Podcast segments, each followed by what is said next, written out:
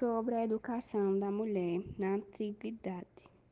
Bem, era realizada em casa e tudo que elas precisavam aprender era como ser uma boa mãe, uma esposa e como cuidar do lar.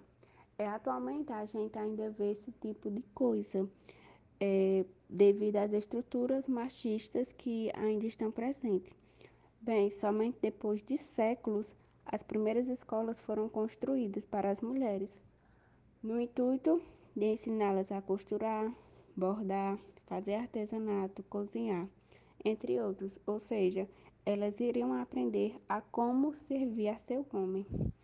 As matérias de cálculo eram destinadas apenas para os meninos. É, podemos perceber então que até mesmo na educação a mulher sofria uma grande restrição.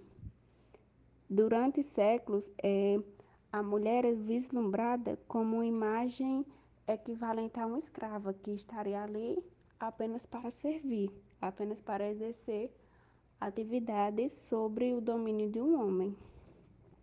É, e a imagem do homem era equivalente a um ser livre. As funções das mulheres eram reproduzir, amamentar, criar seus filhos e cuidar dos seus homens. É, atualmente, as mulheres foram legalmente autorizadas a ingressar no ensino superior.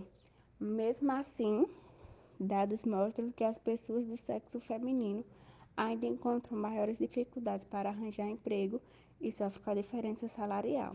Mas não dá para deixar de comemorar. Em pouco tempo, a força feminina conquistou um espaço que anteriormente era negado. É, isso aconteceu por conta das diversas lutas e revoluções que foram feitas pelas mulheres. A mulher atribuiu para a ciência, na educação e em toda a sociedade.